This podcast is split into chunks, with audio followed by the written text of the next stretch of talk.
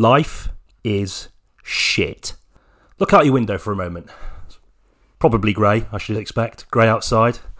A grey, sprawling metropolis, stained by the urine of man and beast, dead flowers, leafless trees, the branches brittle, crawling up to the sky like the capillaries of a darts player's wife. Look down. Look at your torso. Something that was lean, nubile, perhaps more akin to the torso of a Spartan hoplite, now closely resembles a pile of cowarders stapled together and rolled across the floor of a busy hairdresser's. Now the hands. Look at your hands. The hands that were going to play the chords of a genre defining album, pen the great novel of the 2020s. The same hands that would grasp firmly around the brush and paint the next epoch shattering work of art now more familiar with the stained, yellowing keys, typing stupid emails to twats who have surrendered their lives to institutional pettiness and sycophantic twattery. That's okay because you can go on your phone. There are plenty of people on your phone that can give you meaning. Get into crypto. Listen to the ramblings of people who release self help books that tell you repeatedly to be a shark. To treat your office space or any place of work like an ocean, you're the one big, dirty, naughty, feisty shark. Or maybe hang out with your mates. They'll have answers for all of your problems as well. As you spend time with them, quietly sipping away at an overpriced IPA made by some mustached twat in his rich dad's London basement, listening to them chat away about people you don't know, jobs that pay better than yours, and Ronseal. This podcast is brought to you by Ronseal. Ronseal, yeah. Sponsored by Ronseal. No, we're not sponsored by Ronseal, but if you're there, anyone from Ronseal, Cineboys to Cinemen, episode 8. Episode 8, hello. Hello. Hope you're well, wherever you are, whatever you're doing. There's a chance you feel like any of the above just mentioned. You're in the right place, aren't you, Ben? I think so. We are the last vestige of optimism This is the only uh, only genuine thing you'll hear ever. ever. ever. Um, join us as we unravel some of these feelings through the lens of cinema, chiefly the existential film. In this discussion this week, we'll be discussing existentialism as a philosophy, its application to our own lives, and of course, the films and characters that have shaped our understanding of it within the medium. Yeah. Good stuff. Expect a beefy one. It's going to be, yeah, a, a, a bit of a tonally different one from our from last week, I feel. Yes, Yeah. I think uh, you know we very much enjoyed dismantling Marvel and Disney, uh, uh, but uh, you know we're, we're back to highbrow now. Yeah, yeah, yeah. We're back, Yeah, yeah. so enjoy. Enjoy. Questing the cinematic void. So then, before we sort of get into the meat and potatoes of the discussion, i.e., the film-centered part of the discussion, we felt that it was important, perhaps, to give a little, I guess, sort of explanation of existentialism a little bit. Yeah, Uh, yeah. I mean, we're sort of straying into topics that perhaps are a bit out of our reach. here. Lofty. Yeah, yeah. Um, we are by no means philosophers. No. Um, school of life, mate. Yeah. Um, learn, learn it on the job. Yeah, you know, we've all you know we've all learnt it. But I think it's really important to at least preface the discussion with an explanation of it, albeit a probably terrible one. so, essentially, existentialism is the belief that we are responsible for creating purpose and meaning in our own lives. Okay, so we are in charge. Yeah. we can sculpt our future, our destiny, Yeah. ourselves. Mm-hmm. So this idea, I mean, obviously, it sounds quite commonplace now. I think a lot of people are quite uh, more than comfortable with the idea of having control over their own lives, Yeah, yeah. control over where they want to go in life. Mm-hmm. But I mean, this idea was actually really revolutionary because it sort of challenged one of the, the sort of central philosophical ideas that existed since the birth of philosophy in Greece. Mm. This idea of essentialism, that basically everything has a pre-made property. Okay. Mm. So, in the terms of the of humans, you have a set path before you that is predetermined. Right. This tends to sort of tie quite nicely with obviously um, theology. That's religion. isn't it? Yeah, yeah, effect, yeah. You know, the idea that you have a predetermined path Mm. decided to you by some sort of deity or godlike being or fate or whatever. More comforting. Yes, Yeah. yeah. Uh, but fellas like Nietzsche and Soren Kierkegaard, who are sort of the, you know, or particularly Kierkegaard, um, sort of one of the first people to sort of bring about this idea of the existential thought or the sort of foundational ideas of existential thought. Um, they start to challenge this idea with what would ultimately ultimately become existentialism, and it's an idea that really took off um, after the Second World War. So the guy that really pushed it was Jean Paul Sartre, Okay. uh, and he latched on to this this idea and expanded it further in the context of the post-war um, environment, which was, you know, how could you have this essentialist belief everyone has a predetermined path if things like the Holocaust Yeah. and a war that killed like 60, 70 million people can happen. You know, so a lot of people are abandoning faith, abandoning these ideas of these sort of predetermined fates Yeah. after living what is arguably the darkest hour of the human race, um, collectively speaking. So they start talking about this idea of the self, the, the importance of the self, and that essentially the freedom is ours. We have the freedom to decide our own lives, what we do. Which is also comforting. Yes, I think so. Yeah. A lot of people find that discomforting, and I think this is sort of a theme we're going to encour- explore a lot in the film. Is that this freedom? In the, po- in the podcast. what did I say? We're making a fee. In it, you said in the film. I was like, shit, I haven't brought my camera. Yeah, oh god, yeah. Oh, dear. This isn't a film. We haven't been making films. um, yeah, in the podcast, we're going to be sort of exploring films that deal with the idea of this burden of too much freedom. So, if you have all this freedom, that's quite anxiety inducing because now you don't have a predetermined path. Yeah. It's not been instructed to you by religion or by a teacher or by some sort of inherent idea within society. Yeah. It's your choice. So you're left to make these decisions for yourself, and that is a burden. A burden is arguably ex- exacerbated when you are going up against a lot of these institutions that still exist yeah. that um, arguably do dictate a lot of the way in which your life will go, mm. regardless of what path you decide to take, the work you put in. There's a lot of people out there that say, work hard and you'll get where you want to be, which I'm sure is true in a lot of cases. But I think, you know, there are a lot of socio cultural and political apparatus that can prevent that Yeah, in a lot of circumstances. It's more nuanced than if you work hard, you'll get rewarded. Yes, yeah, yeah, Yeah. yeah, I mean, you only hear the people, the stories from people that have succeeded, right? You Oh, never exactly. really hear. You never Yeah. hear the people that History say, is written by the winners. Yeah, yeah, I, I bet it all, and and now I live in my mum's garage. You know, n- Yeah, no, yeah. no, no one's gonna, no one's gonna, uh, Listen to them. no, yeah, no one's gonna go. Oh, this guy seems like he knows what he's on about. I'm going to carry on listening. wow, Yeah, look at that. He's he's using his mum's bike as a bed frame. this guy's got his life together.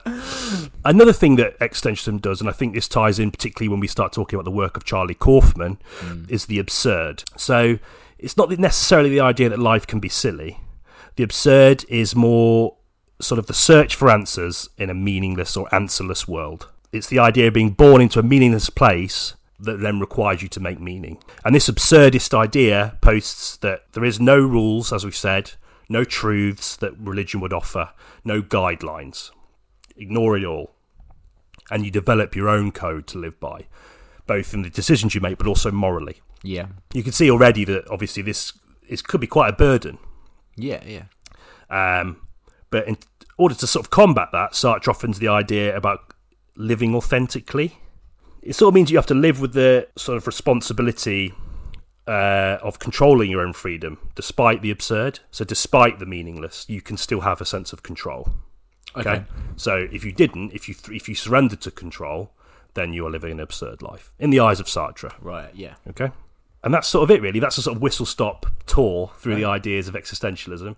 It's an it's an idea that I've um, been drawn to, certainly in my sort of twenties when I've sort of read a couple of Yeah. books and thought, oh, I, oh, I feel it, oh, I feel it, man. You know, that sort of hazy phase of your life where you think it's cool. You have them on your bookshelf to sort of like Yeah. look cool. But as I've got older and I've started to understand it a little bit more, again, I, to, to call my knowledge of this stuff cursory would be an insult to people who had a cursory knowledge, but you know, I think it, it's a, it's an idea that's grown more and more in the forefront of my mind as I've sort of, I don't know, like sort of navigated life and had various jobs and dealt with weird people within those jobs who, you know, and I just think it's yeah. something that, that's grown within me, I guess. What are your sort of thoughts about it? Is it is it a philosophy you subscribe to?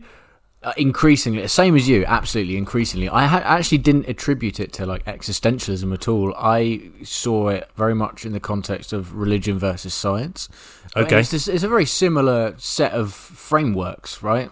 Yes. And um, I think science is, by definition, a rule book. So, it, but it's not a rule book about meaning. Mm. It's a rule book about uh, it's an observational framework, right? You Yeah. can you have it's this isn't something that has been decided on based on experience. It's based on facts Yeah. and uh, and s- studies and things like that. Um, and I think, yeah, the idea of yeah, existentialism ties in really well with that. So I've I've explored definitely in my twenties a lot more. I'm suddenly fascinated by physics. Right, didn't give a shit about it at school.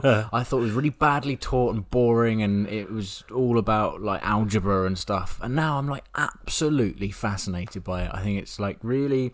I mean, the lack of meaning is so bizarrely meaningful Yeah. to me. I'm just there's Yeah. a great. I think it's Brian Cox who was just like, I mean, he he wasn't kind of bashing Christianity or anything like that at all, but he was he did just say like like what more do you want? Like we've discovered all these things and we, we can Yeah. photograph it and like this is what we've found and like what more do you need? Yeah, yeah. So um in that way I think it's yeah fascinating. But I didn't realise that it was so l- closely linked.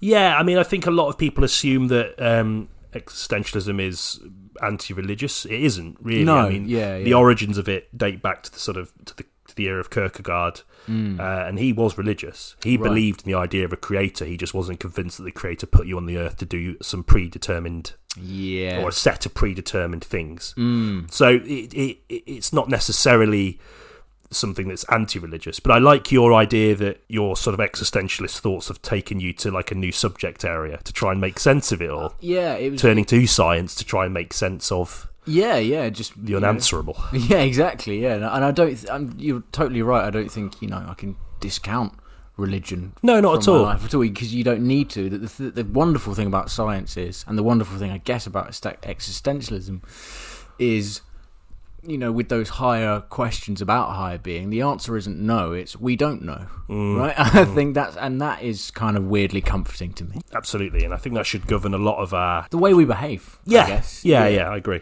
yeah i mean I, I i think yeah like i said for me it's it's something that i've grown and i don't know like the idea of the absurd is something that really s- sticks out to me Okay. Yeah. um, I don't know, like I've really struggled to not see the absurdity in so much stuff, Mm. and I don't, and, and I'm also conscious that I, because I went through that phase, like I said, of reading it and thinking, oh, yeah. you know, yeah. like I'm gonna go buy a beret, which I never did, No. but um, I was basically there. um, you know, you don't want to be one of those people that ta sees no value in anything because you know that's not really what existentialism is, really. Mm. Nor is it a, a healthy way to live your life. I don't think it's particularly healthy to have a Yeah. sort of explicitly nihilistic out, outlook. Yeah. No. No. No. Um, but I think it encourages you to sort of see value in things away from, I don't know, sort of fiscal areas Yeah. or, or, or more monetary, not yeah, monetary things and maybe physical things. And day day to day thing, like Yeah. routine. I think people can become weirdly obsessed with routine, and that's Yeah. a great way to break away from it. Is just to kind of yeah embrace the absurd because absurdity by its very nature is, I guess, a lack of routine. Right? It's, it's Yeah. disorder, and that's fine. Yeah, yeah. No, I think I, I, you know I like it. It's also worth pointing out as well. We might through some of the films we're going to discuss. We're going to discuss the sort of more questionable acts of the of the philosophy. There's a lot of ideas about existentialism in terms of morality and Mm. the sort of darker aspects of human behaviour. How does existentialism answer to those things? So, yeah, yeah. um, it'd be worth certainly with the, one of the films that we both have watched fairly recently. I think that'll phrase quite nicely, Definitely. Oh yeah, without a doubt. which we'll reveal later. so I'm telling you now for some reason. Yeah, we're Got to like- keep the tension up. We're like Davina. We're like ears. Ooh. Um, I guess we want to start talking about films then. Really, Yeah, Uh, this isn't yeah. a sort of um, armchair philosophy podcast. This is a Mm. film podcast after all. So we're going to start with Charlie Kaufman, Mm. uh, a filmmaker and screenwriter. I think has had a profound impact not only on the medium of cinema but both of us. Yeah. I think, arguably, I think he is one of the most inventive filmmakers. Yeah. Certainly, now. certainly unique. yeah, but his his ability to bring that uniqueness to kind of I wouldn't say mainstream, but on the fringes of mainstream Mm. films, especially with uh, films like Being John Malkovich and Yeah. adaptation Yeah, yeah. specifically. yeah, agreed. Uh, I actually haven't seen Anomalisa, but I've heard good things. Anyway, Yeah, great film. Performed terribly at the box office, which is a oh. theme of his more recent work, which I hmm. think is worth discussing a little bit later on because it's so yeah. fucking infuriating that that's the case. But Yeah. something to talk about. I think what makes him so great alongside of the sort of cinematic stuff is I just feel like he is one of the most honest filmmakers because of the way he sort of willingly submits to complete vulnerability through self reflexivity Yeah, in his yeah. films. Hmm. So he's not afraid to sort of explore the sort of gnawing anxieties that eat away at him, both personally and creatively. You know, he's also not afraid to explore the parts of ourselves that we obscure from others, be that the desires we have, uh, the wants and needs, the hopes, shortcomings, those things that we obscure to, to the apparent betterment of ourselves. Yeah, and also like the wounds, the wounds that the psychological wounds, the deep wounds that haunt us and define us. You know, I think he, if you look across all of his films, are examples of all of those things. And then, of course, they're all driven by that that word existential angst. Yeah, yes. Uh, existential angst. It's sort of in the same ballpark as existential crisis, a phrase I think you hear a lot of people say. Oh yeah, yeah. Commonplace. This idea of not f- knowing where you are, what you're doing, suddenly awakening in your life, and then looking back and forwards and thinking, shit, Yeah, and yeah. panicking. yeah. Um, I think his films are totally driven by that. Oh, yeah. almost explicitly. I mean, there are other ideas which he uses to explore the, the ideas of existential angst in his films. But I, I think it's something we alluded to earlier. But it's about the feelings of powerlessness that are exacerbated when stacked up against the expectations of the world. Ah, okay, yeah. So we said I said that briefly in our deeply penetrative analysis of existentialism in the conversation's opening. But you know, I think that's when it becomes all the more obvious. The feelings that you have, uh, the things you, these some of them inexplicable, some of them eas more easier to articulate, but never able to properly express Yeah. unless around a very small group of people. It quite, almost like creates its own confinement within, which can only deepen these feelings and yeah. I don't know. I just I just think he does it. There's few filmmakers that do it with such energy, like him. Yeah, he um I'm specifically talking about adaptation a little bit. Oh yeah, go for it. Um there's a there's a bit at the beginning, the first scene, uh, which is it, it, even though it's I'm not talking about being John Malkovich, but the first scene is set on it is set on the set of being John Malkovich, Right, yeah. And there's uh, it's like a kind of behind the scenes mock up, and it zooms in on Kaufman or uh, the the titular Kaufman, I guess. He is played by Nicolas Cage, but Oh, yes. effectively uh, Kaufman or Kaufman, and he's just he's he's just observing in the distance, right? He's just like looking around, and he looks so anxious and just Yeah. so uncertain about everything. He's got a kind of he's almost signature pained expression just Yeah. confusion, and I think Charlie Kaufman creates sort of un- existential uncertainty by sort of forcing his characters to observe other people. You know, like, Okay, yeah. like asking questions like, "Why am I not not like them?" So yeah. Okay. Uh, and you, you know why is it that I have to put effort into things that others seem to kind of coast through? Okay. Um, and I, yeah. I think it's but you know adaptation is just that as a film. is He's just this guy is just struggling so much with things like stupid male things, right? Like balding. Uh, and uh, want, wanting to be good at what he does, and Yeah. it's just you know the, the film is uh, effectively about him adapting uh, an unadaptable book, right, about orchids. yeah. Yeah. the fact that he's so wrapped up in w- wanting to be normal Yeah. um that's where that existential angst and existential crisis comes from in all his films Yes. yeah I agree. no, I love it. I particularly love the idea of uh, existential angst through observation. yeah yeah. So observing people that just seem to have their life so together, yeah and people that can sort of just yeah, i mean that's exacerbated by things like advertising and uh, magazines with thin people on them right? That's a Yeah. like very common common thing that a lot of people have like take issue with nowadays. Uh, and it's that. It's it's uncertainty through observation and wondering like why do i not why do i feel like i don't fit in it's quite a basic uh, and very widespread way of thinking about who you are but yeah not that's that's what kaufman i think does really well He does. I think he manages to make those themes and ideas simultaneously engaging and, and, and sort of accessible, but also yeah. really complex at the same time. yeah Um, and I think the way he achieves that complexity is through his approach to na- like narrative structure. Hmm. He plays with time a lot in his movies, doesn't he? Oh yeah, yeah, definitely. and there's that sort of surrealist tone. I mean, I know again, surrealism is a tone that gets banded around a lot, but I think with Kaufman, it's completely merited, right? I think few people would argue that he isn't brilliant at it. he's yeah, he's earned it. Yeah, hmm. and I think like surrealism lends itself brilliantly to existentialism. They almost hmm. can go hand in hand Yeah, yeah. because he can use that sort of approach of cutting up time, uh, flitting between various iterations of the same character, yeah, um, different mental states of each character, but Mm. in a way that speaks so much to, to the sort of the sort of pulsating anxieties and worries and narcissistic tendencies yeah. that are within all of his characters. Um, because I think that's a really interesting thing about it as well. He, I think one one of the more comedic elements of his treatment of the existential ideas in his films is the way that his characters come across a bit narcissistic, a bit self-absorbed Yeah, oh yes. but they're not evil. They're not bad, and mm. in many ways, through his approach to narrative, you're with them in a way that you don't dislike them for that. no, you don't necessarily identify with them. I mean, at least I, th- I didn't really. But you don't. At the same time, you don't. You kind of understand where they're coming from, right? Yeah. it- it's, an extreme example of. I mean, I'm speaking only for myself at the moment, but it's an extreme example of the anxieties that everyone faces. Yeah, I think. interesting. Um, okay, That's what I. Sort of, yeah. because I, I think I think Kaufman is very sincere, Yeah. and I think he, you know, I've seen him in interviews. I've watched a few interviews in preparation for this podcast Ooh, research. Research. Um, but um, he's clearly quite an anxious fella. I've heard stories Um, from like studio execs to say he's quite difficult to approach. Yeah, quite yeah. difficult to to give notes to.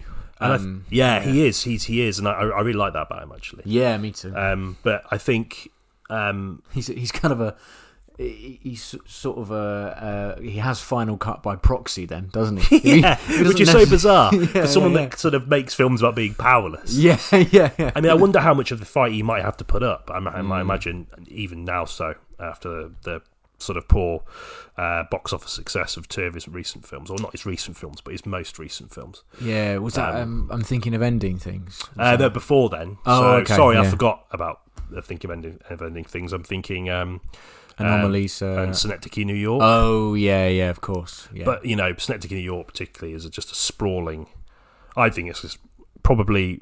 I don't know if it's my favourite film of his. I'm, I, I sort of maybe should have thought about ranking them in my head beforehand, but with a filmmaker that you cherish so much, it's so hard. yeah, oh god, yeah. Um, but it's just a brilliant, brilliant film, Mm. and the fact that that didn't make its money back is it's a shame. even make its money back is a shame. Yeah, yeah. Moving on slightly from that, I think back to that honesty. Even if there are maybe perhaps extreme examples of anxiety or Mm. bordering on being neurotic, Yeah, yeah. I think it's the honesty that allows you to connect with him, even if those him and his characters, Mm. even if you know they may appear extreme. I- his honesty isn't lost on you on you as, as an audience member, and I Oh, think no. when you feel the honesty, you you connect with even the most extreme versions of himself, perhaps in his characters. Yeah, actually, you know what? I do. Maybe I maybe I did kind of jump the gun a bit with saying that you don't connect with him. I th- I do remember in an adaptation warming to his plight a lot more, especially in the third act when it gets really weird with like the alligators and stuff. Yeah, yeah, yeah. And that he he has a conversation with his brother in the woods when they're all lost, and that that's a really really sweet moment if I remember correctly. I can't even remember what the conversation's about, but it's a pretty existential one. If yeah, remember. yeah, yeah. yeah. I don't know. Yeah, I just yeah, I, I think he's. I've said it already, but he's just one of the my absolute favourites and someone mm. that if you're not, I mean, I assume if you're listening, you you, you have a same levels of passion for us. So obviously, I assume you probably have seen his work. But on the off chance you're listening and aren't familiar, check his films out. Oh, Charlie yeah. Kaufman, you know, he's yeah one of the best. Brilliant. Yeah. Why do you think, just quickly before we move on, why do you think his films haven't been that successful, uh, commercially speaking? Uh, I think they are really difficult to market Okay, because I'm fucking hell. How do you market adaptation? Yeah, yeah. How do you? I mean, being Like you John market Synecdoche, New York. I mean, Yeah. fucking hell. I mean, that is. because you can't even put Nicolas Cage on the poster because Kaufman is, like you say, so honest about you know who what the majority of blokes in their kind of early thirties end up looking like that you can't really put him on the poster. The poster's him uh, it's like a broken flower pot with half his face. Yeah, And yeah. it's it's not off putting. I think it's really creative. But if I saw that, and if I didn't know it was Kaufman, and if I saw that in the cinema, like uh, on the wall, I'd be like, hmm, all right. you know Yeah, what I mean? yeah, They're just yeah. very they're very hard to market. I remember um, Synecdoche, New York, having a really bizarre. Or the, they were in the the marketing strategies between Synecdoche, New York, and Holy Motors were almost interchangeable. I get those Right, films okay. confused. Oh, okay. Because the posters are so similar. And Oh, really? I yeah, can't. Yeah, okay. Uh, maybe I'm, I'm thinking. I don't know. I might be wrong in that assumption. I'm sure we'll get hundreds of tweets explaining the key and intricate differences between. a yeah. Twitter. no, no. yeah, but um, yeah. Diff- th- th- I think that's that's the answer. Really difficult to market, and maybe also it might be difficult for audiences to accept that that honesty. Yeah, It's a lack of escapism, which is something we talked about last week, and it Yeah. might be that. yeah, yeah. I think you. Yeah, you've just sort of taken the words right out of my mouth there. I think there are a few films of that ilk that achieve the kind of success that spills over from, you know, the independent scenes into mainstream. Yeah, yeah. Um, but I mean, I think that idea that as film as escapism, as we discussed earlier, as you said, is something that rings true. And I don't think a lot of people who have that idea about what film is are going to be that driven to watch a film about some neurotic fella sort of Yeah. unpacking his anxieties about the modern world. Mm. You know, very palpable and real anxieties that can probably be applied to your own life. But Yeah. if you want to escape, it's probably not the best person Yeah, to go no, to, no. is he? Really? No. As much as I love him and as much as I would defend him to the hilt, um, but I don't know because you you know sometimes you get films that really do spill over and do have a sort of broader appeal. I mean, Yeah. you, you've sort of mentioned um, being John Malkovich. I mean, I'm not saying it was like a, a, a the kind of hit that sprawled across all areas of, of the box office. yeah. But it's a film that a lot of people know of. Mm. So clearly there there was at some point um, an appetite for him beyond the realms of Yeah. people that were just in love with his work. Also, being being John Malkovich can be explained in a sentence. It's you know Right. y- you so again from a marketing standpoint it's pretty straightforward you can just say oh this is a film however absurd it sounds you can like the film is about someone gaining access to being to John Malkovich's head Yeah, and yeah. like and you're like okay bloody hell that sounds really weird but might be interesting and like films like adaptation Synecdoche New York and I'm thinking of ending things they're a bit more difficult to explain uh, maybe I don't know. I mean, I'm sure there are lots of variables that perhaps I should have researched before asking the question, but I don't know. It's an interesting point, and it's a really sad point, perhaps, to end the, this part of the discussion on because we love them so much. But there we go. yeah So the next film we we wanted to discuss. So we're going to sort of um, uh, zero in our focus a little bit, not just focus necessarily on the work of a particular filmmaker, but a particular film. Now, this is a film that, upon deciding last week this would be the topic we would discuss, was the first film that came to my mind, and the film that I subsequently lent to you, Ben, yes uh, to yeah. watch in preparation for this episode, and that is Five Easy Pieces. yeah Uh, So, a film from the nineteen from nineteen seventy. Yep. Director Bob Rafelson, part of this um, new Hollywood bunch. yes He'd worked on as a producer Easy Rider beforehand, okay so you're already getting this idea of the tone and Yeah, the yeah. sort of style of filmmaking that is gonna that he's gonna bring to the table as a director. I, and I, I don't know, like the, it just sort of came to me straight away as one of the quintessential American films about ex- these existential feelings Yeah, yeah. um, in a way that it sort of packages them, if I can use the term packages them, that sort of cheapens it, but it really explores what it is to feel completely lost, whilst both reflecting on the necessity to try and find some sense of meaning, but also how much damage you, you can do to yourself and others oh, but in the pursuit of that meaning. Yeah, yeah, definitely. That was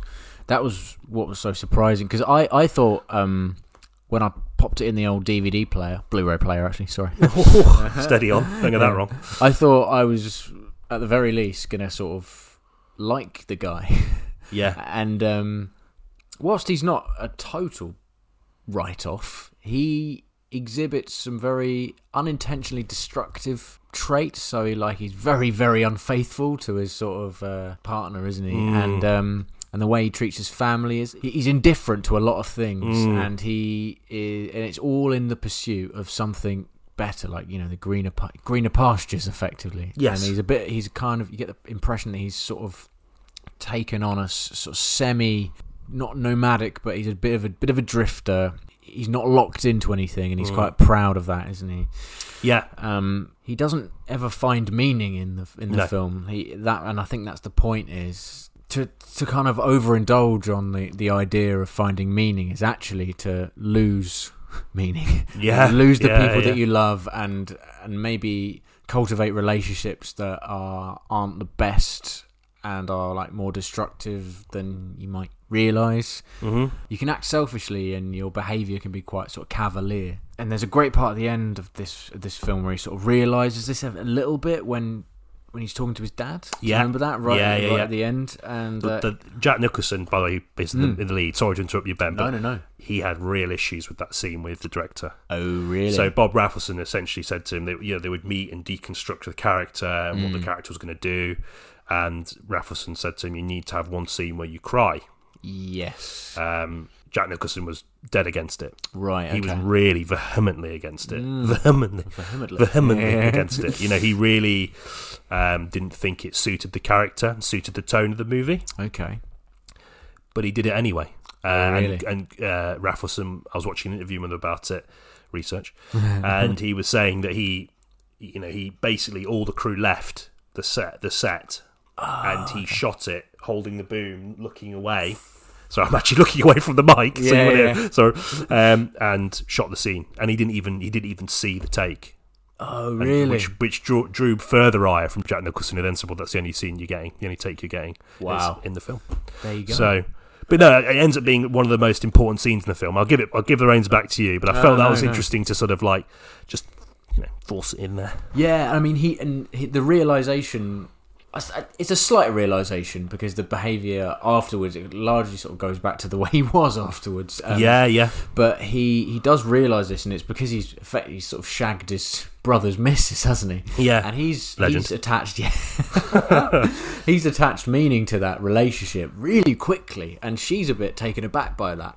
And she's like, "Well, hold on a minute. This is meant to be a sort of a bit of an adulterous fling." yeah, So yeah, he's really quickly gone from being this like sort of morally reckless drifter to to like kind of attaching almost out of desperation like Yeah. meaning onto this new woman. Mm-hmm. Um, and then her reaction to that is obviously naturally slightly uh, cautious. Yeah, yeah, she's very cool. She's cautious, right? Yeah. She's like, Jesus Christ, Yeah, guy." yeah, Um, and that is when he realizes. I think that's when he has that moment with his dad. Mm, and um, but it, it- the the switch in his mind is like, right, something's got to change. And the way, I mean, we're going to spoiler territory from a film from the 1970s, but the way he deals with that is the exact same way that he's dealt with things before, which is to, to run away. And, Yeah. you know, tr- try and find those greener pastures again. And that was really powerful. I thought that kind of yeah, that ending and that um that loop. You know, it's uh, Yeah. unfortunate. yeah, yeah. I, I think it's a yeah great little bit of insight there. no, genuinely, I think it, it, what I really love about the film is we sort of talked about its attempt to find meaning, but it's the physical attempt. So through relocation, Yeah. not necessarily just physically, but in, in a class sense as well. So mm. Oh yeah, yeah. you know, Nicholson basically plays this character who leaves a life of affluence. He leaves Washington, a rich family in Washington, a family of musicians, of which he is one of. yes. A very good musician with Yeah, potential, yeah. who could have sort of maybe assailed his own heights as a musician into the world of music and Yeah. playing. He's a, he's a pianist, and and he he leaves that life. He Mm. he, he finds that life stifling, and he removes himself from one social strata to another, to the sort of blue collar American Midwest. yeah, you know, yeah. Man's work. Hoping to find solace in in you know, I guess what he would perceive to be the, the real people. Yeah, right? common yeah, man. Yeah, yeah, you know, wrapping chains around poles. Oh, and that's right. getting oil all over him and playing cards and drinking and shagging Yeah. around. And it's you know uh, what I find so impactful about that is it sort of in what you've said there is like these attempts to find meaning are so misguided and almost based on these ridiculous caricatures of people below you. you know what I mean? These yeah. class caricatures, the sort of freedoms that they have by not having to worry about you know the pressures. I guess the pressures of coming from a wealthy family and what that, Yeah. that does to you. A lot of social pressures. Yeah, I mean those things by no means, you know, they're, they're, they're not like they're still important and can Hmm. still cause damage. I'm not saying that they're things that should be ignored, but Hmm. this idea that he thinks that people below him have got I don't know, it's an interesting point, but what the film slowly does is it I guess sort of in the true style that's true to form for New Hollywood is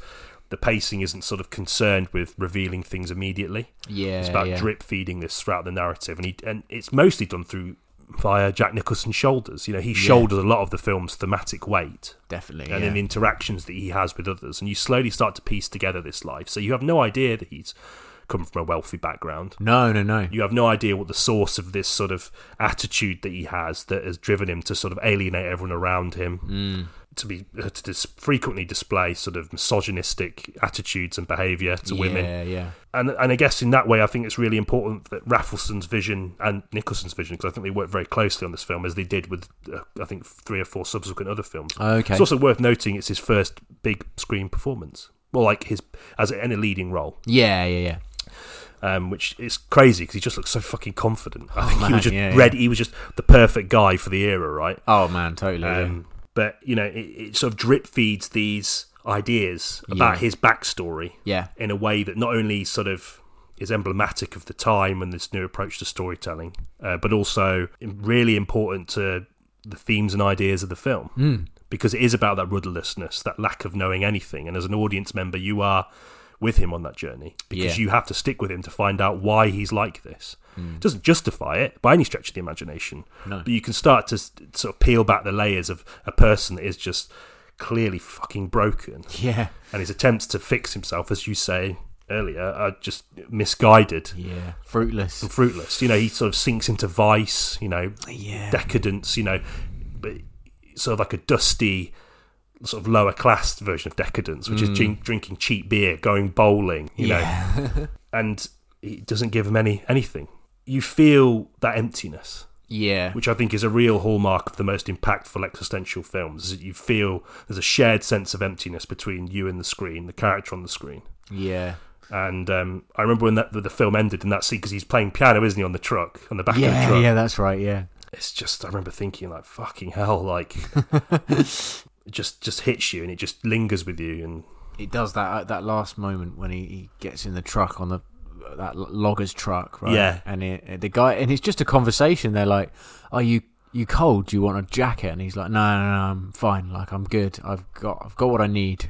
yeah, and he's given his wallet to his missus as well. oh yeah, because he Uh, just leaves, doesn't he? Yeah, yeah, he's literally just Yeah. got nothing. Um, crazy and very. Uh, you can identify with him, but you can and you can also sort of see his behaviour as, as abhorrent as well at the Mm. same time, and you're Mm. really kind of like. I Get where you're coming from. You're not helping yourself, mate. But he has. By the end, you know, he's smelling shit everywhere he's going, and he started to check his shoe, right, Mm. ever so slightly. but Yeah, it's such yeah. a shame that you don't get to see him properly experience meaning, which Yeah. is really impactful in itself. Just not seeing that, I think. Well, I think it sort of ties really nicely with what you said right at the start of the discussion regarding the film is that the, the sort of ceaseless pursuit of that meaning will get you nowhere mm. necessarily. Yeah, yeah, And if, if, if you are relying on yourself to find that meaning and only yourself, yeah, you are probably not going to get the happiness that you so desperately crave. No, and it, uh, we've talked about this film already, but it does sort of tie in a little bit into into the wild, where it- you know the bit at the Right. end where he's like, "Fuck, I need other people. I actually need other people." Yeah, yeah, yeah. and I can find meaning naturally, and I don't need to look for it myself because that's not how you find it. It, Mhm. it, it comes to you like if you if you just sort of let it wash over you as an experience and, and a social experience, then it can come to you naturally. Perhaps like later on that night where you're just like that was a that was a fucking good that was a good day. You know what I mean? yeah, I, that's yeah. what I sort of think, and that that's the way I sort of try and live as much as possible. Um. Yeah. uh, but yeah, No, I think it, like you know he he Nicholson's character he you know he he thinks that the way to find meaning is by rejecting everyone, pushing everyone away, as we said earlier. Um, but yeah, I think in the process of making yourself vulnerable, do you probably get the sense of warmth and meaningness that you might be lacking? I don't know. Interesting, Yeah, yeah. but a great film. good stuff. Uh, it's often overlooked when people talk about the great films of New Hollywood. Certainly, it's in, you know um, that film is always overlooked, and I don't know why. I only became aware of it I think I was sort of just mindlessly trawling the internet looking. Just I just do that looking at for DVDs and Blu-rays to buy. I'm a loser, and that was one that came up, and I did a little bit of research, and I remember a few people talking about it at uni whose opinions I really valued, and I thought, well, I've completely forgot about this, and then ah. just watched it, and it just yeah has made a real impact to me, and is easily I think one of the definitive films of that era.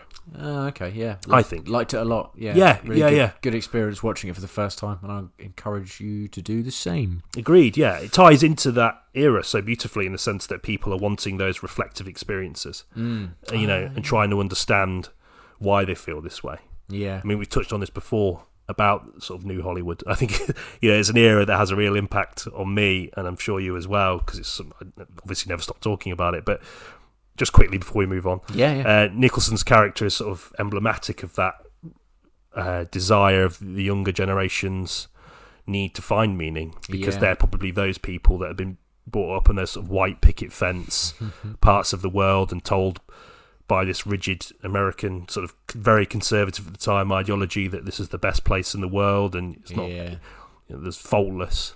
And these people are starting to realize actually this isn't the case. And I think he's you know we I think I said that Taxi Driver was the most defining example of that era and I think this film is definitely up there on a par in a way that's perhaps more relatable nifty. good right go on then Ben you've got another shoot Yes. Uh, okay, so this is something I've been thinking about this past week because I knew the topic was coming up. I do think that most films, broadly speaking, have a, a tinge of existentialism about them. Perhaps more focused and more focused on a particular sort of type of of angst, I guess. Uh, Okay. but films that aren't chiefly concerned with it can still have it peppered Yeah. within them because that's sort of what f- a lot of films are is they're, they're meant to be life affirming and they're meant to sort of maybe uh, reshape the way you think about a certain Yeah, subject What is So- the sort of meaning of a great film if it's not going to do that? I mean, all yeah this to sound a bit sort of wanky, but all great art should do that. It should make you think deep, more deeply about a certain subject. Yeah, yeah. Or encourage further investigation to into another subject. Definitely, yeah.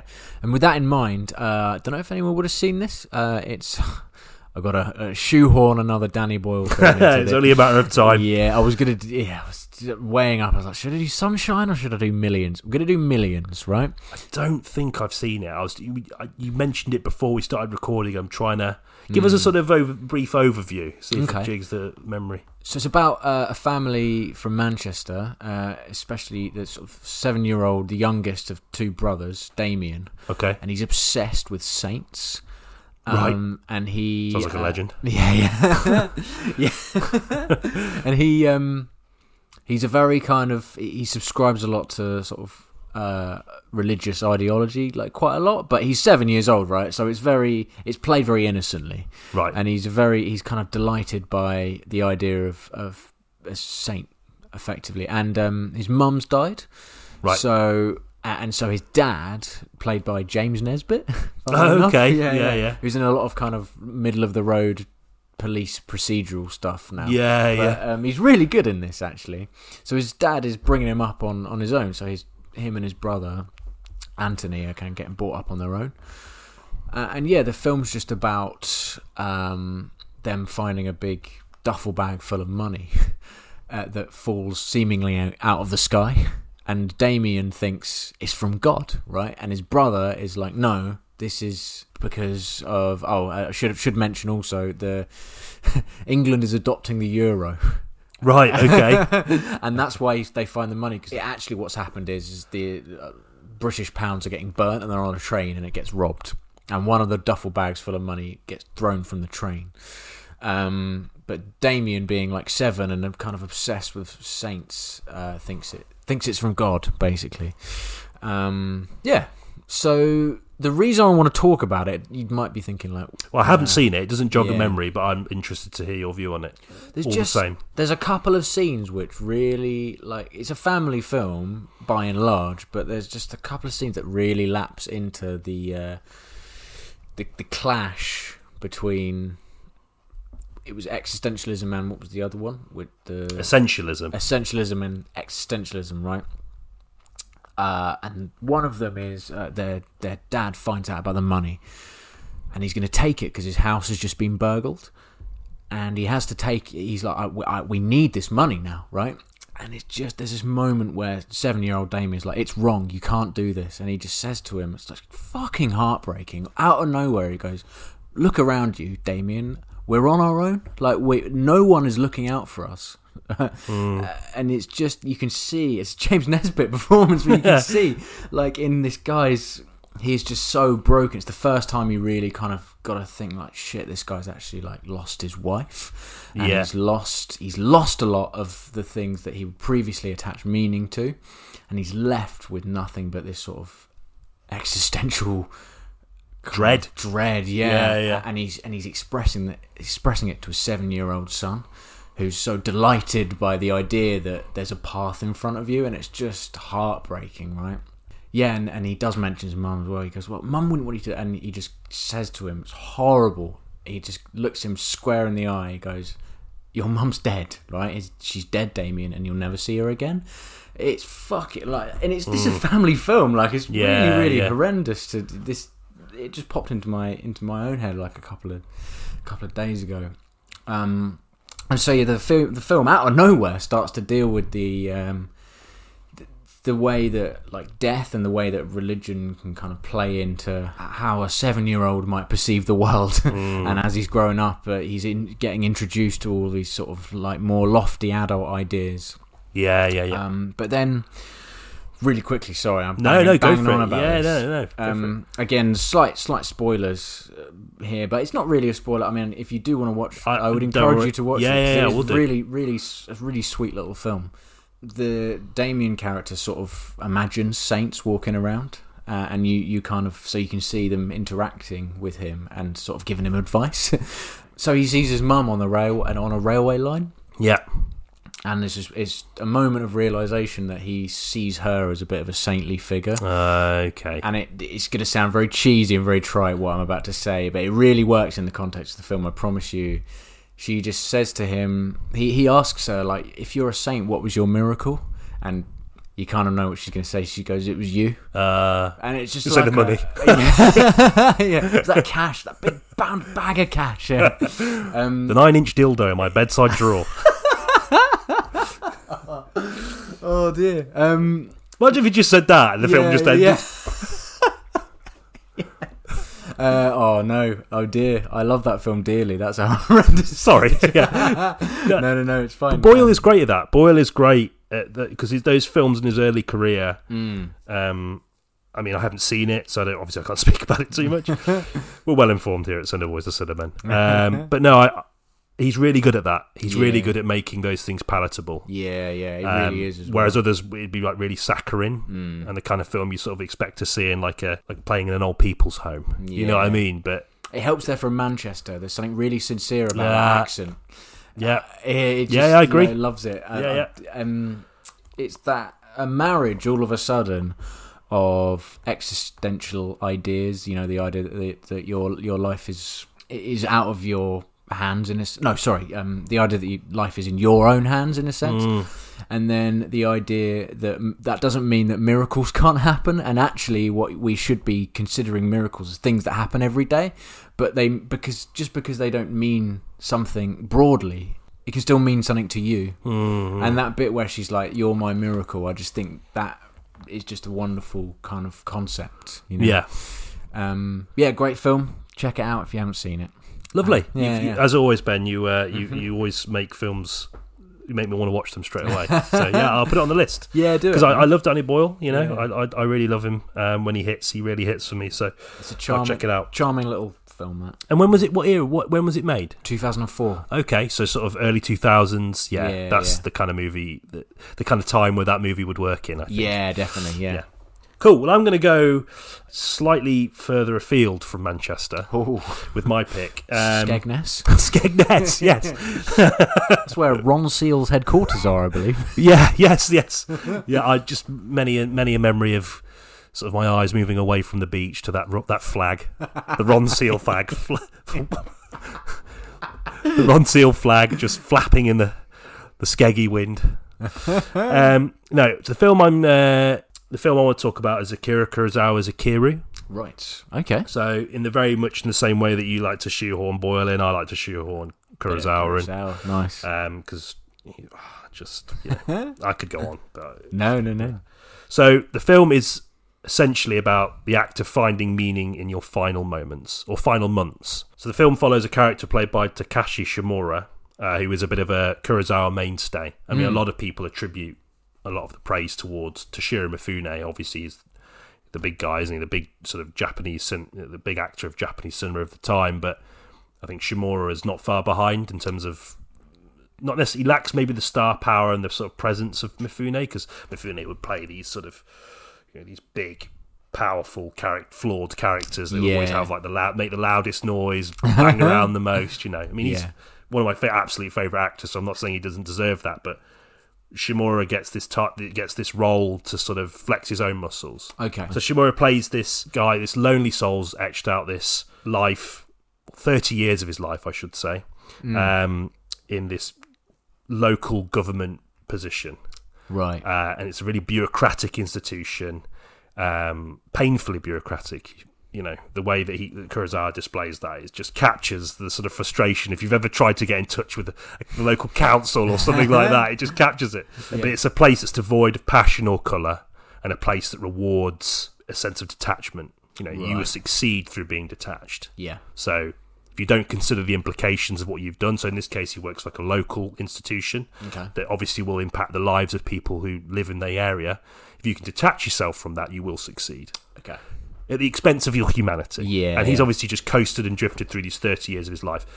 Obviously, a sad man, a sad soul, but Yeah. someone that's committed to this life all the same. Sounds sounds very post-war. This. Yes, so yeah, very. So uh, Yeah. Po, you know, the idea of the soldier is effectively a very. It's a very similar notion. Yes, it Yeah. is. I mean, it's it's a very much uh, a lot of a lot of Kurosawa's pre-samurai films, or I mean, I'm not sure if it's pre-samurai film, but there's his noirish sort of films. Very much post-war Japan is the Yeah. backdrop. You know, obviously it would be because it's Yeah, post-war, uh, but it's d- deliberate narrative device. Yeah. Yeah. Um, to explore a lot of the ideas that are, a lot of the themes and ideas that Japan is going through in that time. yeah. Um, and in this case, Shimura's character, after all this time in his life, living in you know living silently, having this job, he is told that he has stomach cancer, Oh man. and I think it's six months he has to live. And upon finding that out, he begins to try and find me- a sense of meaning in his life. So reflecting backwards uh, at his job, what he's done, the Yeah. legacy he leaves behind, and also looking forward. Like, how do I, after sort of looking back on my life and thinking, oh fucking hell, I've not really done a lot here. Yeah. Um, how can I suddenly give myself this sense of meaning? So the film sort of charts this journey, this path to moral enlightenment. Mm. I mean, I don't want to sort of spoil the film too much, but I sort of have to a little bit. Yeah. Um, the film sort of charts this journey and what he does to, to achieve that moral enlightenment, and then he dies. And then the rest of the film is his co-workers, colleagues discussing his legacy and the Oh. meaning, the the reasons, trying to sort of ascertain the reasons from a dead man why he did the thing that he does in the film. Okay. So he basically he tries to find meaning through decadence. So he like tries partying, uh, and that just sort of deepens his woe because Yeah. he can't connect. He doesn't, you know, and he tries various other things uh, for the act of sort of brevity. I'm going to be a, sort of shoot through, but Hmm. he eventually realizes that he can use his position as a government official to build a play park in this area where he lives, and this area is like you know classic sort of post-war. That's why I'm saying classic because I've not, I've not seen it, Classic not been there. Yeah, Yeah, classic post-war Japan. You know, you've been there. uh, but no, the, the way again we talked about this in one of our earlier episodes. Your your your um, idea of these things is sculpted by the films you watch, right? yeah. Yeah. yeah And I feel like with Kurosawa, it's honest and earnest enough to sort of say that. So, but um, it's obviously like I think it's like a bomb crater with water in it. It's like really wet and dirty and horrible. This patch of land, yeah. And he endeavours to build a park for the kids in it, Uh, okay. for local children. It's like dis- yeah, creation through destruction, right? Ooh. Destruction is a form of creation. There you go. Oh baby, there we go. That's it. It's over. Sorry. no, no, no. Uh, so it's this idea of you know finding meaning through benefiting others, through helping others. Yeah. You know, so this person that's lived this sheltered life, who's excelled in his career by sheltering himself from the impact of his actions at work, by detaching himself from the world, and almost having this robotic viewpoint, okay. which is encouraged by the bureaucratic systems of government, Mm. and he pours all of his remaining energy into just giving this community, the children of this community, something to enjoy, something to cherish. Oh man. So I don't know, like, and it's I guess that sort of through the modern lens, it sounds cheesy, but this film is honestly, it's the fucking blueprint. I mean, I think it's been copied quite recently. I think there's a Bill Nighy film Oh um, that's Okay. out that's basically an English version of Ikiru. Oh right. So it's and it's a story is sort of as old as time that moral reawakening when you've got sort of, when you're facing death. yes. Okay. And I guess I don't think I'm facing death. I hope I'm not Yeah, facing no, death. But yeah. if I was, it would encourage, I guess, that one to, to reflect on your Mm. life in a more visceral way. Yeah, and And the way he does that is, and then he obviously, as I said before, he comes to this conclusion that he, he wants to help people. He wants to contribute positively yeah. to people's lives. It's almost the opposite of Jack Nicholson's character. uh, yeah, yeah, yeah. It works as quite a good counterpoint. Mm, yeah. because it, it covers those same themes. You know, looking back on your life, and you know, perhaps I think you know by detaching himself from the impact of his job, he's also detaching himself from those questions, yeah, yeah. from those sort of existential pangs that are probably residual, that hide bubbling underneath. Mm, that yeah. he sort of covers in like paper and uh, the clacking of his typewriter and. The, you know, the, the sort of glasses on the nose approach, you know, being very sort of nothing gets by him, you know, and it's but it's it serves nothing really. It's not serving anyone positively. Mm.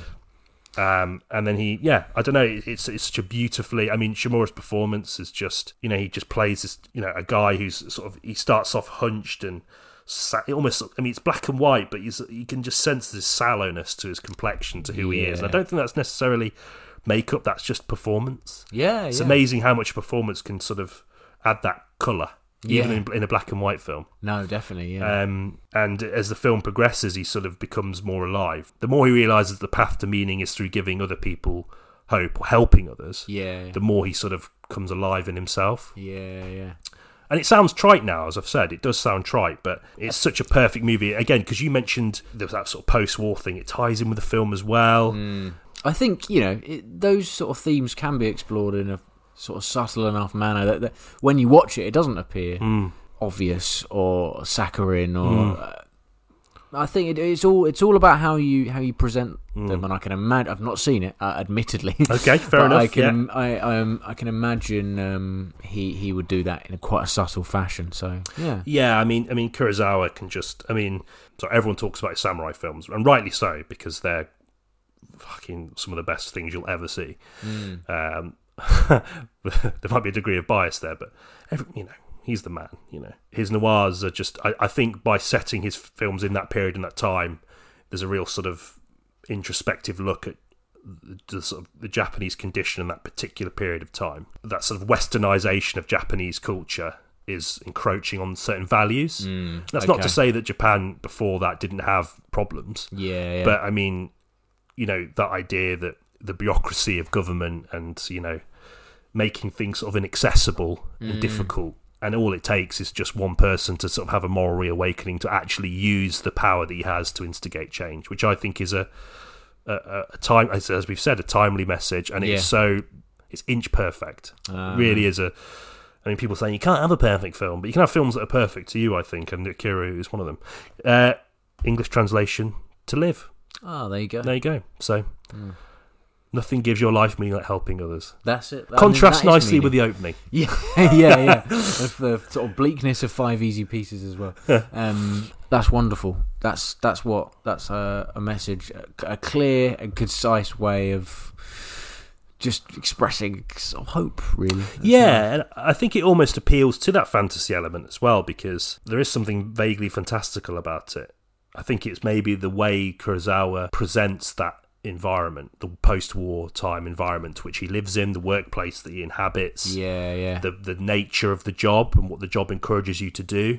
yeah. and then all of a sudden this moral awakening it feels like a fantasy but it's Okay. still but it, it's a fantasy that only it doesn't detach itself from the realism of the situation Yeah. it sort of just grips you more than anything else then yeah, just one of the best things about the movie Would that- alongside takashi shimura who again Would that maybe that sort of fantastical element be intentional in the sense that he, you're coming to terms with he, the main characters coming to terms with the, f- the fact that it's sort of the end of the road for them, and Yeah. being being at peace with that.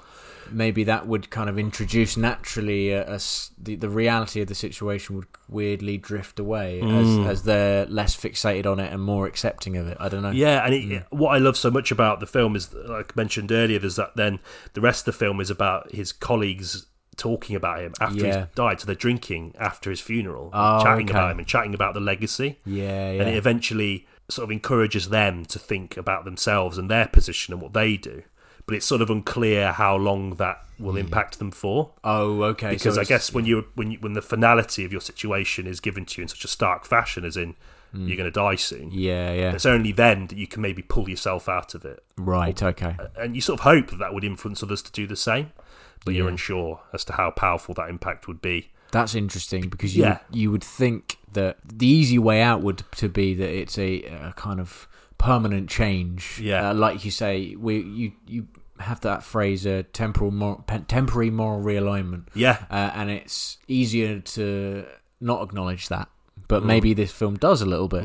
Uh, the the fact that we can all all have moments where we think, "I'm going to change my life." yeah, yeah. and then gradually because well i guess because we're not suffering from stomach cancer you you fall back into routine and, and life goes on there you go Yeah, it's interesting, isn't it? Because I think you know films can inspire great change, but you you know you still have to put the fucking hard yards in after that, right? And it's all too easy to have overlong showers and watch porn, yeah yeah isn't it? in the shower In the shower, yeah. no, Nice. uh, so so that's Ikiru and uh, a couple of other films, Hmm. all about the ideas of existentialism, Ah. existential ideas. Yeah, I don't know. It's some weirdly cathartic talking about films of this ilk. yeah definitely yeah and uh, i mean certainly has would encourage me to watch more of them Yeah, uh, based on my fascination with five easy pieces and what you were saying about ikiru Mm. uh, i'm definitely going to seek that one out for sure yes, um, because I think it's important to digest stuff like this, even if at face value it might be quite difficult. Mm. Actually, it's really rewarding at the same time because it can be quite, yeah, it can be quite life affirming, yeah, and it can for, 100%. it can force you into into thinking about big big things. But you know, if you're lucky enough, if the film's good enough, then it will provide some kind of resolution, not necessarily answers, but resolution for sure. Yeah, I mean, I'm going to sort of go back into the terms of uh, to the territory, sorry, of armchair philosophy. But if you think about something so much, it makes it seem lofty and, and, Yeah. and accessible. Mm. And I think if it's one thing that a good film can do, or any piece of media, or even a discussion with someone, but in the context of film, Yeah. is that it can make you realise that those things, like Ikiru, that they're not actually out of reach. No, no. You know, and they and they're actually closer than you think. yeah. Maybe yeah. we don't have to be quite so cynical No, yeah, as yeah. perhaps as perhaps we I mean I and myself I'm very guilty of slipping into Is it because it's difficult sometimes not to be but um, I think if it's anything films like that can show us is that sometimes they can show us that the like in five easy pieces the the dangers of, of submerging yourself in it and hunting it ceaselessly Yeah. but there is also there's also hope Yeah. and I think films like Ikiru and even Kaufman I think offers some kind of hope Mm. somewhere along the line It's funny because you, I, I do, I am a sort of slight believer in that you can um, believe that your life is your own and Yeah. it's up to you. But that doesn't mean you can't also, like I was saying before, you, you can't, you, you've got to accept that there are things we don't know as well. yeah And they go, they go hand in hand. yeah so yeah. it's it's about what you do know and what you do know. Hopefully, you can control, and then what you don't know, you've got to just wait. I, I Yeah. guess it's just a, it's a waiting game. Um, and it's funny because I was it's my um, I'm sure my, my parents are both listening to that. Actually, uh, hello, Yeah. Uh, shout out to them. Really well better be. Yeah, yeah. I was brought up at least for some part of my life as a, as a Christian. Okay. So, and it's funny, those sort of values have never really left me. Yeah. Um, and I, and there's that part of my life which I kind of hold still, Yeah, yeah, yeah. and I've I've sort I feel like I've weaved it a little bit with like what I was explaining earlier with the you know science and my fascination with that, and I really think they do sort of they do meld together a little bit better than pe- a lot of people might think. Yeah. and um, you know other other films that I watched I haven't mentioned have kind of sculpted that fascination, and I'm thinking of another fucking Boyle one at the moment. But Ah, like, of course. go on, qu- I'll go quickly mention. Go on. Yeah. I do want to just mention Sunshine quickly, and the very. So I have seen this one. Yeah, yeah. there's a, th- a notion in that film that the sun is a god, right? And that's cool because it's a scientific artifact, right? Yeah. The, the- a star, but it treats it like a god at the same time. And I don't know. I I, I think that's quite a interesting way of looking at Yeah, yeah, stuff yeah. like that. You know, maybe maybe your idea of of God can be scientific, and that's fine. Yeah. Who Yeah, knows? I've Anyway, thought about that. I'll shut up now. Uh, I'll save a sunshine podcast for another time. Still angling for that sunshine episode. yeah, yeah, I really am. I'm pushing for it. Sorry, mate. Questing the cinematic void. Okay, then. So you made it to the outro. Thank you very much for listening, as always. Thank you. Um, we do like our lofty topics here at Cineboys to Cinnamon. Uh, we admit we're perhaps not as watertight as others on the area, but we give it a good go, and we appreciate you sticking with us. Yeah, yeah. We thanks for you know sticking with us through the times in which we find the big words that are kind of yeah, you know yeah. to, to some other podcasters probably at the tip of their tongues, but to me they're like fucking buried. Yeah, you yeah. know, I've got to pause for a little bit. Um, so uh, next week we're going to continue our uh, journey through the highbrow, and we're going to be discussing not necessarily a film or an idea. We're going to be discussing a film production company. Interesting. So we're going to be discussing the work of Cannon Films, Yes. a production company who shot to stratospheric heights during the 1980s Yeah. for their no holds barred, both barrels approach to filmmaking and distribution. They have been responsible for so many films Yeah. across so many genres. You know, they're one of the few production companies that can say we worked with Chuck Norris and Jean Luc Godard. Not in the same film. No, I mean, that would have been amazing. I wish. I yeah, wish. yeah. Yeah, another life maybe. Yeah, but um, they're just one of the most bonkers and fascinating production companies of all time. Very much emblematic of the era as well. Uh, we will be discussing that, uh, a few of the great films that they made. Yeah. Uh, so focusing mostly on their action output, I think, because by God, they've made some corkers. Ooh, baby. Uh, the reasons for that, for their popularity, and how I guess your sort of relationship with that sort of style of filmmaking and that era is reflected on now, and how we've picked them up because we weren't born in the eighties, but no, yeah, yeah. we've picked these films up and um, I don't know, wore them. Yeah. badge of honour. Uh, definitely, yeah. Embraced them. And That's the uh, better way of saying it. No, I prefer prefer war. War. I like the idea of literally like wearing a Blu-ray, an Arrow release Blu-ray. As it's a topic of discussion uh, around mullets, sweaty abs, and machine gun fire, Mm. it seems completely appropriate to bring our dear friend Lee Markham along for the ride. Yes. He's someone that I would say is the reason why I'm so into Cannon films. He's Oh, sort yeah. of very much a, a sort of master of Yeah. shitty action films. Yeah, he's a treasure trove, and he, he'll kind of he, he'll pull one out of the bag when he least expects it. Yeah, not, yeah. not literally. Well, sometimes he has done, well, though. Yeah, actually, yeah, yeah. yeah, yeah, I spoke too soon, but yeah, he can apply uh, uh, the plot of a lot of these films to uh, any given situation, which I find fascinating. Yes. uh, so we're very much looking forward to having him on. He's going to be losing his Cineboys to Cinnamon virginity. I mean, he's been, Mm. Always been a Cineboy, but he's never been on this podcast. No, no. So we're very much looking forward to having him on, and we'll be again dissecting all of these great works, and you know, not necessarily standing up for the the, the politics of the films, but I think there's a few films that me and Lee are very fond of that we'll probably want to discuss as well. So Absolutely. Looking forward to it. yeah, so uh, sometime next week, I guess, for that one. In the meantime, see you later. See you later. Thank it's you. not that shit. Remember that. I do.